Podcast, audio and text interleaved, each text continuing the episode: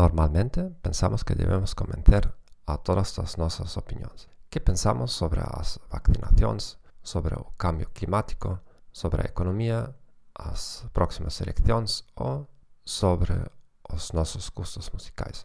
Non obstante, o proprio desejo de a alguém situa-nos numa posição muito débil.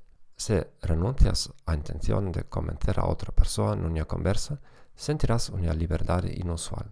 Podes deter a conversa en calquera momento sen sentirte mal. Podes simplemente pasar a outro tema. Encántame escoitar música clásica e tocar o violín. De verdade, necesito convencer a alguén que crea que Modern Talking é a mellor música do mundo o que é importante ler libros. Por suposto, hai situacións nas que realmente necesitamos convencer a outra persoa. Non obstante, sorprenderáche ver o raras que son esas situacións. Fate ogna auditoria das tuas conversas e avalia a frequentea coa que durante un dia podes renunciar a tentar convencer a outra pessoa sen perder nada.